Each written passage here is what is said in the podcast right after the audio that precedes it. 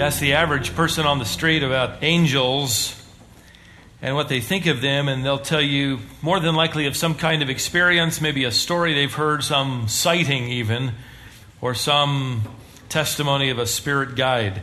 According to one survey I read, 69% of the people interviewed believed in the existence of angels, and 49% believed they had some kind of personal connection with at least one angel. I just Googled, and you could do it too, surveyed material in print and audio regarding angels, and found, of course, an amazing level of interest and a lot of mysticism too, and a lot of strange things. In fact, the embracing of a lot of mythology is out there. One author promised that the techniques in his book that I saw he had published would allow the reader to tune into guardian angels, nature spirits, and even archangels. I mean, why mess around with the little ones? You can get with the big ones. Another stated that everybody has a spirit guide, and this CD he was hawking will help you get in touch with yours. Another author promised this book will teach 9 specific ways how you are protected daily by angels, and how you can learn the actual language of the angelic kingdom. There's an Angel Watch network in New Jersey, I learned, that exists to monitor angelic comings and goings. They're evidently coming and going a lot around New Jersey because there are thousands of subscribers. Anybody here from New Jersey? I don't mean to offend you, but we are glad you're here. Touched by an Angel. There's a network winner, as it ran program after program of how angels solved mankind's problems just in the nick of time. Time magazine kind of cut through it to the heart of the issue, and I thought it was interesting, especially when a secular magazine comes up with a kernel of truth like this, and I quote, "For those who choke too easily on God, angels are the handy compromise. All fluff and meringue. Non-judgmental and kind. Angels are like aspirin. They are available to everybody." Isn't that wonderful? Protestant leaders are on the bandwagon. You can go in the Christian bookstore and get a book on how to interpret your own sightings, dreams that they give you. They're binding demons, and they're praying around their neighborhoods for the binding of the devil and his influence. That sure is a lot easier, by the way, than witnessing to your neighbors. It's a lot more easy to sit in your living room and pray for Togo, West Africa, than raise money and learn French and go. It's amazing how many Protestants are on this bandwagon, not thinking it through. Catholics have long tied mysticism to angels. Former monks like Borgia and Bernard of Clairvaux encouraging people to be devoted to and pray to angels. The new catechism of the Catholic Church includes this instruction, and I quote, "From infancy to death, human life is surrounded by angels, that is their intercession. Beside each believer stands an angel as protector and shepherd, leading him in life." Well, if that's true, then David got it wrong in Psalm 23. He should have written, "An angel is my shepherd. Yea, though I walk through the valley of the shadow of death, I'll fear no evil, because my angel is with me." Now, my purpose is not to offend some Catholics or to offend mainline Protestants. My purpose is to offend everybody, actually. There are so many strange things out there. And whenever you get away from the Word of God, you are now, you're open season to all kinds of mythologies and mysticism.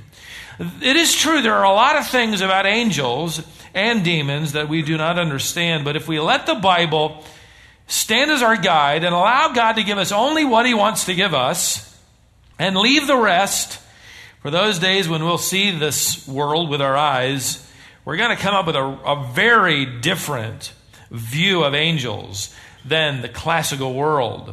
Certainly the paintings, if you've gone to an art gallery and you've looked at the paintings of angels, you've noticed that. They're very different in the Bible than what you see in that master's painting. For one thing, they are not fat little naked babies with halos and little wings carrying bows and arrows.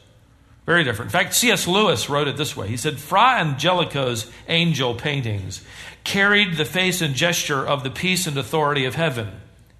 But later came these chubby infantile angels of Raphael, Finally, we had the soft, slim, girlish angels of the 19th century art. But in Scripture, Lewis goes on to say, the appearance of an angel was always alarming.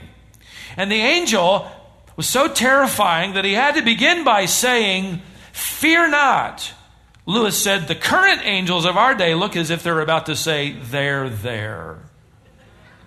All fluff and moraine.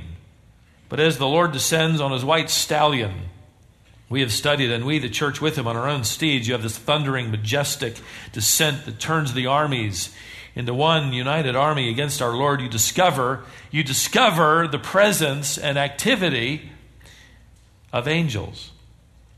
Now, in Revelation chapter 19, where we left off with verse 17, you could underline that opening phrase, "Then I saw an angel."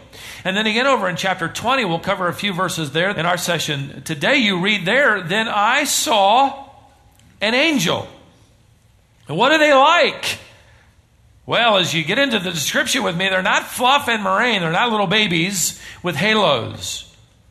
They are strong, determined warriors with the voice of God's holy authority and his righteous purpose. Now, before we dive into verse 17, let's keep in mind that the Battle of Armageddon is the primary setting here. Armageddon, Har Megiddo, Har meaning hill country, Megiddo, the name of a Canaanite fortress in the plain of Jezreel. That kind of allows us to understand the location of this hill country of Megiddo. Robert Thomas has a good description of this in his commentary on Revelation, Moody Press, 1995. This was the valley where Israel conquered their enemies in Joshua 12 and Judges chapter 5. This is the scene of Josiah's defeat in Second Chronicles 35. Zechariah mentioned this region in connection with the final battle of Armageddon in Zechariah chapter 12. Armies, it's interesting to learn, coming from the east to get to this region would have to cross the Euphrates River, a river we've already learned was dried up by the miraculous movement of God. This was a renowned Old Testament battleground, a region spanning or longer than some 200 miles. Nebuchadnezzar fought in this region, as did Ramses in this region. Titus, the Roman general, fought here, as did Pompey and Richard the Lionhearted and Napoleon. In fact, Napoleon wrote that this valley region, he said, is, and I quote, the world's greatest natural battlefield. Now, none of these former warriors ever saw a battle quite like this battle, the Battle of Armageddon. For you see, God is drawing the world into battle. They have been itching for a fight with him ever since the Tower of Babel.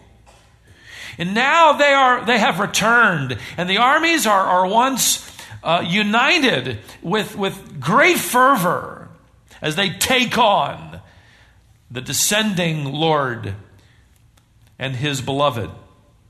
Now, before the very first shot is fired from the arsenal of the weapons of Earth's forces, before that first one is even fired at Christ and his brilliant company of the redeemed descending to earth, an angel appears.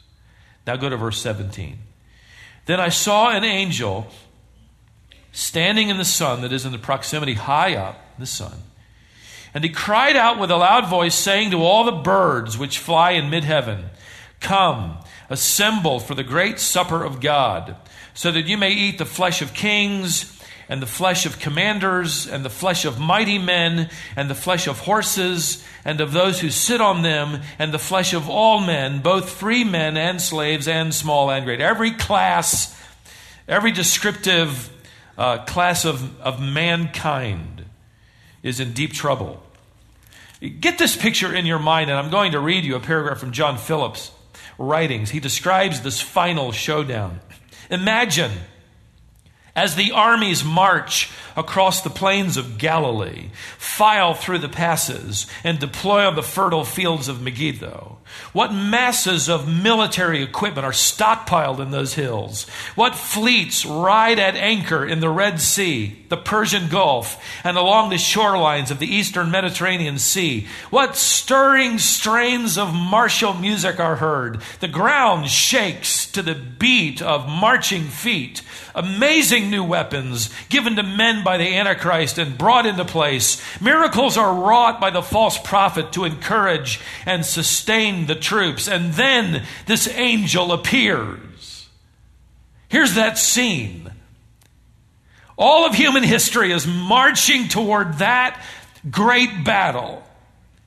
And high up in the sky, all of a sudden, an angel appears with an invitation to birds.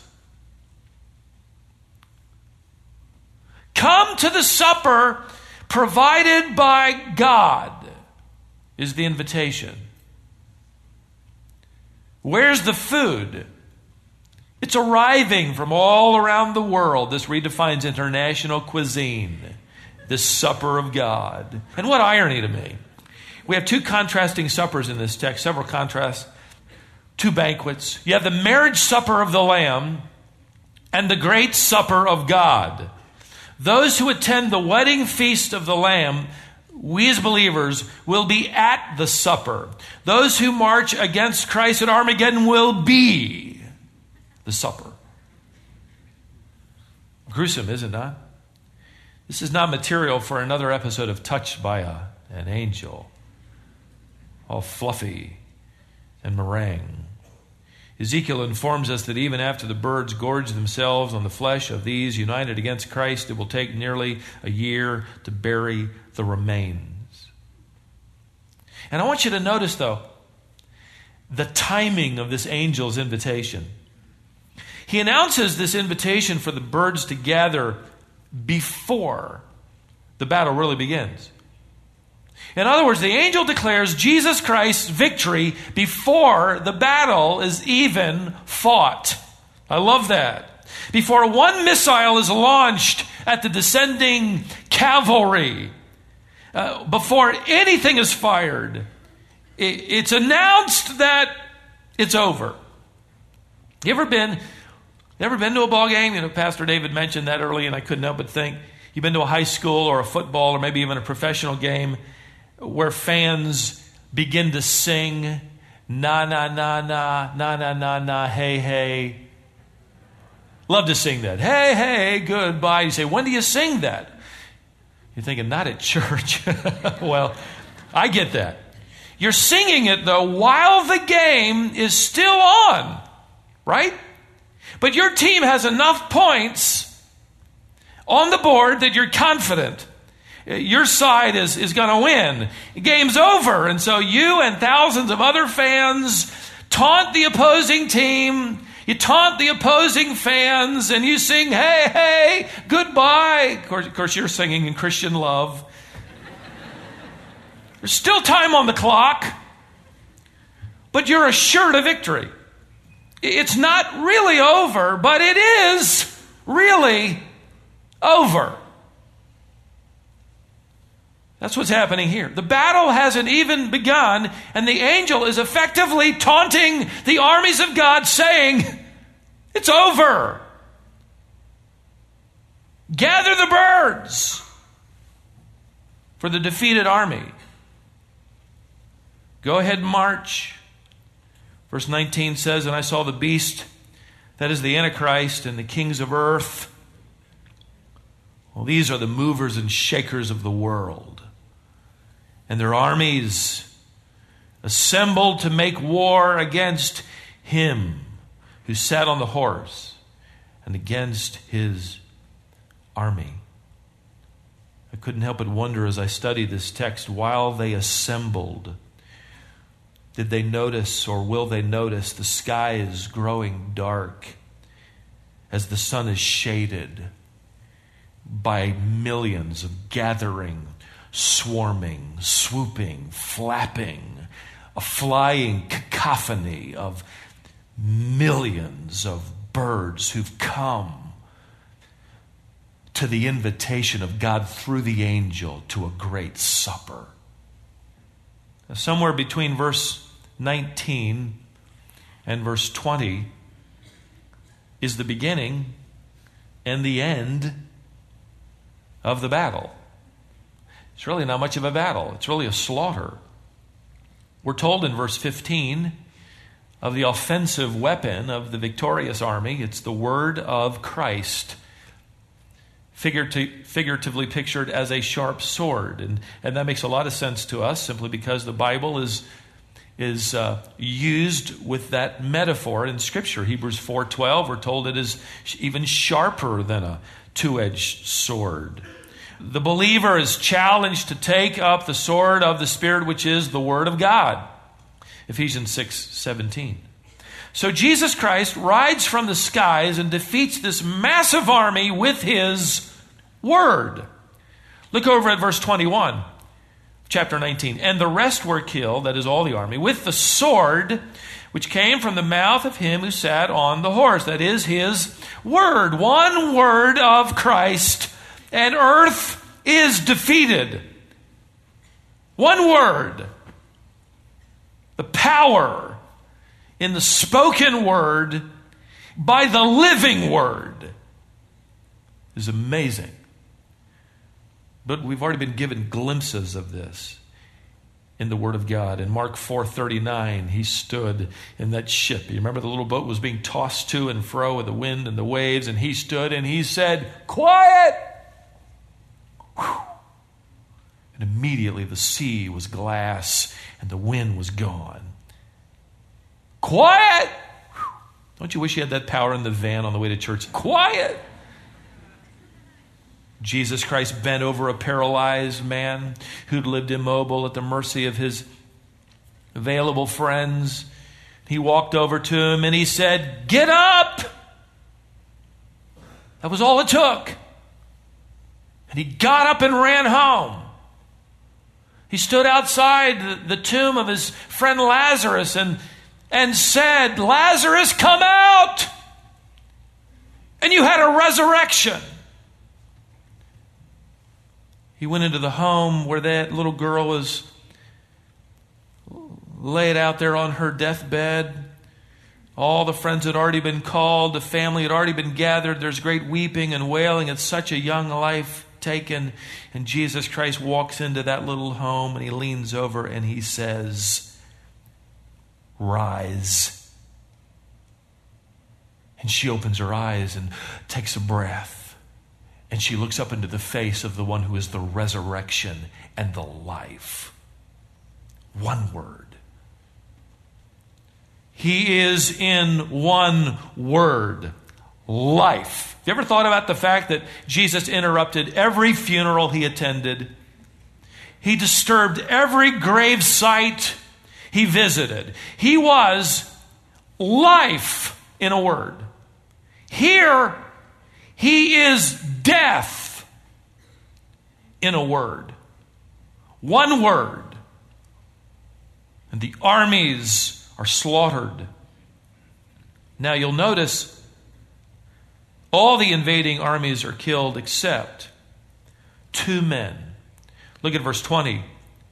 And the beast, that is the Antichrist, was seized, and with him the false prophet who performed the signs in his presence by which he deceived those who had received the mark of the beast and those who worshipped his image. These two were thrown alive into the lake of fire which burns with brimstone. Only two prisoners are taken alive, so to speak. All the others are dead, which means that their spirits have already winged their way to Hades, that temporary place of torment where they await their final judgment, Luke 16:23. But for these two leaders, satanically empowered deceivers, God does something drastic. He publicly condemns them in the face of all the hosts of heaven and the church, resurrected Old Testament saints, and condemns them. Verse 20 says, they were thrown alive into the lake of fire.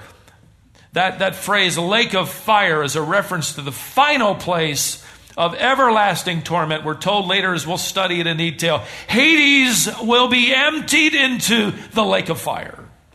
Hades is temporary, where all the spirits of the unbelieving are waiting. It is a place of torment, but they're waiting the final judgment. Well, guess what? He bypasses for these two Hades, and he throws them into the lake of fire. Jesus Christ and other biblical writers describe this place, but this is actually the first time you read this title in the Bible, the lake of fire. It will appear four more times in Revelation chapter 20, and we'll take an entire study to look at the reality of hell. But for now, we're told that the very first inhabitants are the Antichrist and the false prophet, this wonder-working, miracle-performing, Satan-empowering, deceiving duo who deceived the majority of humankind. And they become a horrifying prelude to the eternal wrath of God by being thrown alive into the lake of fire. And there are a lot of points to make, and I'm going to reserve many of them for when we study this lake of fire, but let me make one point now. Unbelievers who influence others in their unbelief will receive a greater penalty. Those who lead others into sin will bear a greater responsibility before God for their evil ways and be subjected to more severe punishment. Yes, if you're wondering, yes, there are levels of suffering and punishment in hell. The Antichrist and his deceiving false prophet will be the first human beings, and because of their position, because of their influence, because of their deception, they receive, in fact, an earlier torment in hell. They're going to be there for 1,000 years before anybody else reaches them. And this passage delivers a stern warning, a frightening warning to the world of unbelievers.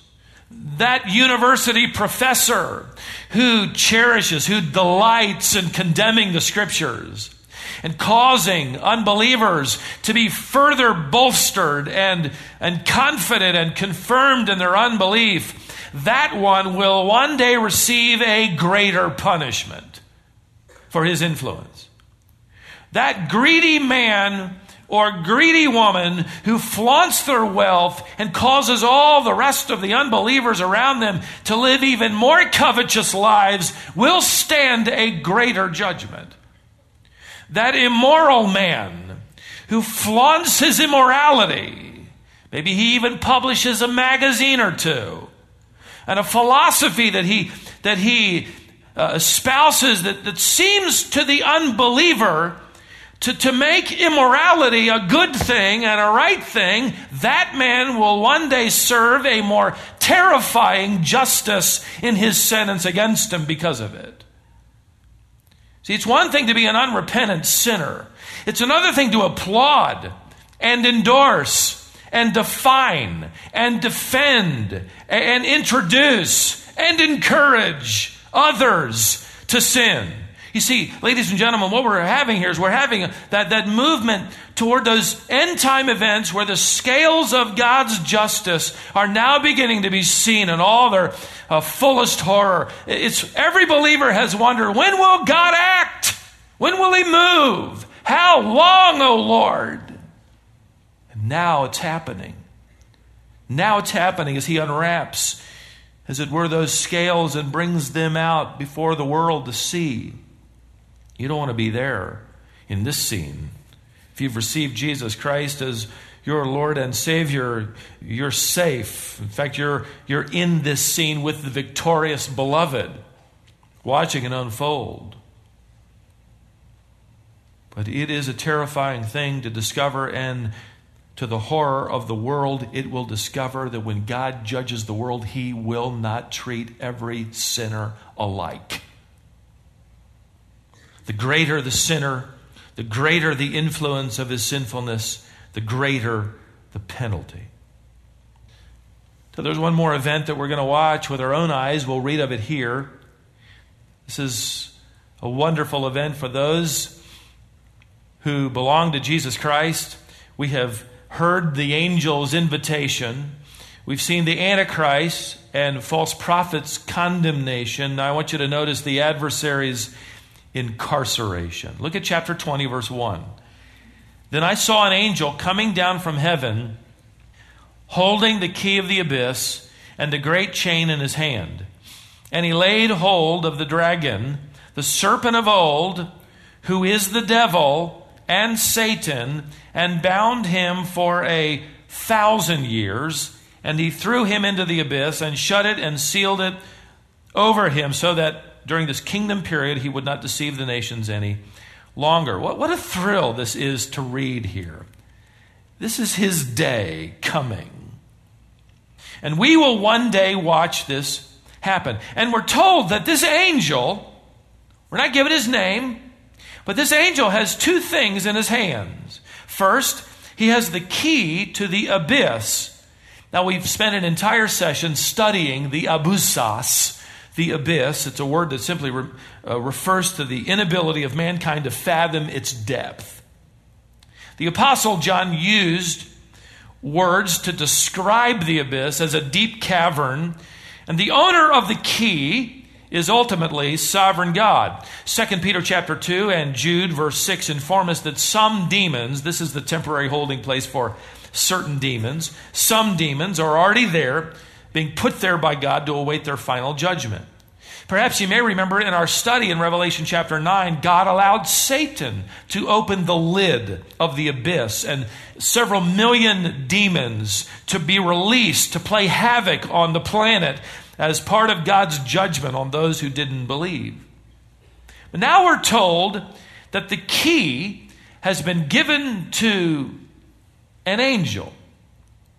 An angel. He holds something else in his hand. Look at the text. We're also told that he holds a great chain in his hand. Now, obviously, you can't chain a spirit being with galvanized steel like you might buy. In fact, it was on Friday, this Friday morning, I was at Lowe's buying mousetraps. There's a volume in that purchase, let me tell you. We are so tired of mice. We live by that field. And I actually said it to my wife and my daughter. The words came out of my mouth. You won't believe it, but I actually said, "We've got to get a cat."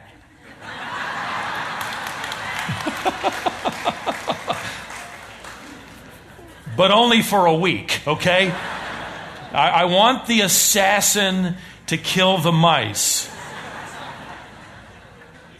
I'm in there, I'm walking down the hallway, and there's a guy there with one of the helpers of Lowe's. He's pulling this big chain out of this box, and they're measuring it off by the foot. And I heard him say to the Lowe's guy, "Wait, is this galvanized?"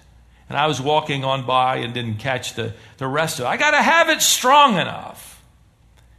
Well, we're not talking about a galvanized steel chain. We're talking about some kind of God-designed chain for this old serpent. Going to bind him and hold him for 1,000 years during the kingdom. Well, here's this angel. What a sight. What a sight. He comes and he binds Satan, throws him into the abyss, shuts the lid, seals it, and that's that for 1,000 years. You know, I have a book on my desk entitled "I Wish I'd Been There." It's written by it's a historical compendium of several events, and I've briefed a few. I read one, in fact, this week. Fascinating events in world history, and this author says, "I wish I'd been there." I'll tell you, none of them, and I looked through the whole table of contents, none of them could hold a candle to this scene. The glory of Christ has descended, the armies of the world defeated, the church resplendent in bridal garments, mounted with Christ on white horses, the Antichrist and false prophet condemned, and then this climactic moment where our old enemy is chained, where the lion is muzzled, the serpent is seized. And I love the fact that God does this by this angel. An ordinary, anonymous, not an archangel, not Gabriel or Michael, not one of the four angels that stand near his throne. We have every indication to believe this is just some ordinary angel. God selects him. Hey, Fred, whatever his name is, Frank, come here. Me? Yeah. Oh, boy. It's interesting to think about the fact that it's just one angel. But he is greater and more powerful than Satan as he accomplishes and carries out the will of God. And so are you. Greater is he that is in you than he that is in the world. Even though the battle in your life and mine still rages on and we resist the enemy, we fight the battle. Can you hear the song? Hey, hey, goodbye. There's still time left on the clock in your life and mine, but the game's already decided. The score's already fixed. Jesus Christ loses none of his. And the enemy loses everything. Satan doesn't just lose, he is crushed. We don't just win. With Christ we conquer. According to the Word of God, this is telling us our future. We already have. In Christ, we are already sealed. In Christ, we are already forgiven. In Christ, we are already seated. In Christ, we are already unchangeably, eternally accepted in Him. My wife came into my study and said, honey, you got to read this. And she loves to read Spurgeon's devotional works, and if you know Charles Spurgeon or of him, he was a wonderful pastor in the 1800s. Let me just close by reading a couple paragraphs, and I love the way he describes the fact that we've already won. Paul writes in Ephesians 1:6, you are accepted in the beloved. What a state of privilege. This includes our justification before God, but that term accepted, acceptance, in the Greek language means more than that. It signifies that we are the objects of divine delight. How marvelous that we mortals, sinners, worms, should be the objects of divine love, but it is only in the beloved. Now some Christians, listen carefully to this, some Christians feel accepted by their own experiences. That is, when their spirit is lively and their hopes bright, they think God accepts them, for they feel so happy, so heavenly minded, so drawn above the earth. But when their souls collapse in failure in the dust, they are the victims of the fear that they are no longer accepted. If they could but see that all their high joys do not exalt them, and all their despondencies do not diminish them in their Father's sight, they stand accepted in one who never alters, in one who is always perfect. How much happier Christians would be, and how much more they would honor the Savior. Rejoice then, believer, in this. You are accepted now in the beloved. You look within and you say, there is nothing acceptable here. But look at Christ and see if there is not everything acceptable there. Your sins trouble you. But God has already cast your sins behind his back, and you are accepted in the righteous one. You have to fight with corruption and to wrestle with temptation, but you are already accepted in him who has overcome the powers of evil. The devil tempts you, but be of good cheer. He cannot destroy you, for you are already accepted in him. Amen? Wow, that's great. Listen, my friend, allow this scene in Revelation 19 and chapter 20 and the truth of your position in Christ by faith in Him alone to motivate you and for me to be motivated to live and to think and to feel in light of our position in Him, in light of our forgiveness in Him, in light of our acceptance, in light of our victory. The game isn't over, but it really is over. It really is settled. You've won. And you can go ahead and maybe sing it on your way home. Teach your kids to sing it. Hey, hey. Goodbye. Satan, goodbye. Temptation, goodbye. The world and the flesh, goodbye. I struggle with it now, but it's already settled. And so we can sing with the confidence of fans whose team has more points on the board. We who have discovered in this text our victory already settled. Hey, hey, goodbye. Father, thank you for the description of our victory and the challenge to live in light of it now. The enemy has already lost. Even though he hasn't surrendered his means and his methods, his schemes and his wiles, he's already been defeated. Because of his great hatred for you, O Lord, he will keep swinging until he is chained. And even when he's released for a moment, he'll swing again. He hates you so. And he hates your followers. He hates not only the church, he hates this church. He doesn't just hate believers. He hates the believers in here today. But we thank you. The one in us is greater than he that is in the world. Cause us to live in light of the joy and the victory we have, for we have found our refuge and our fortress in you. In Jesus' name, amen.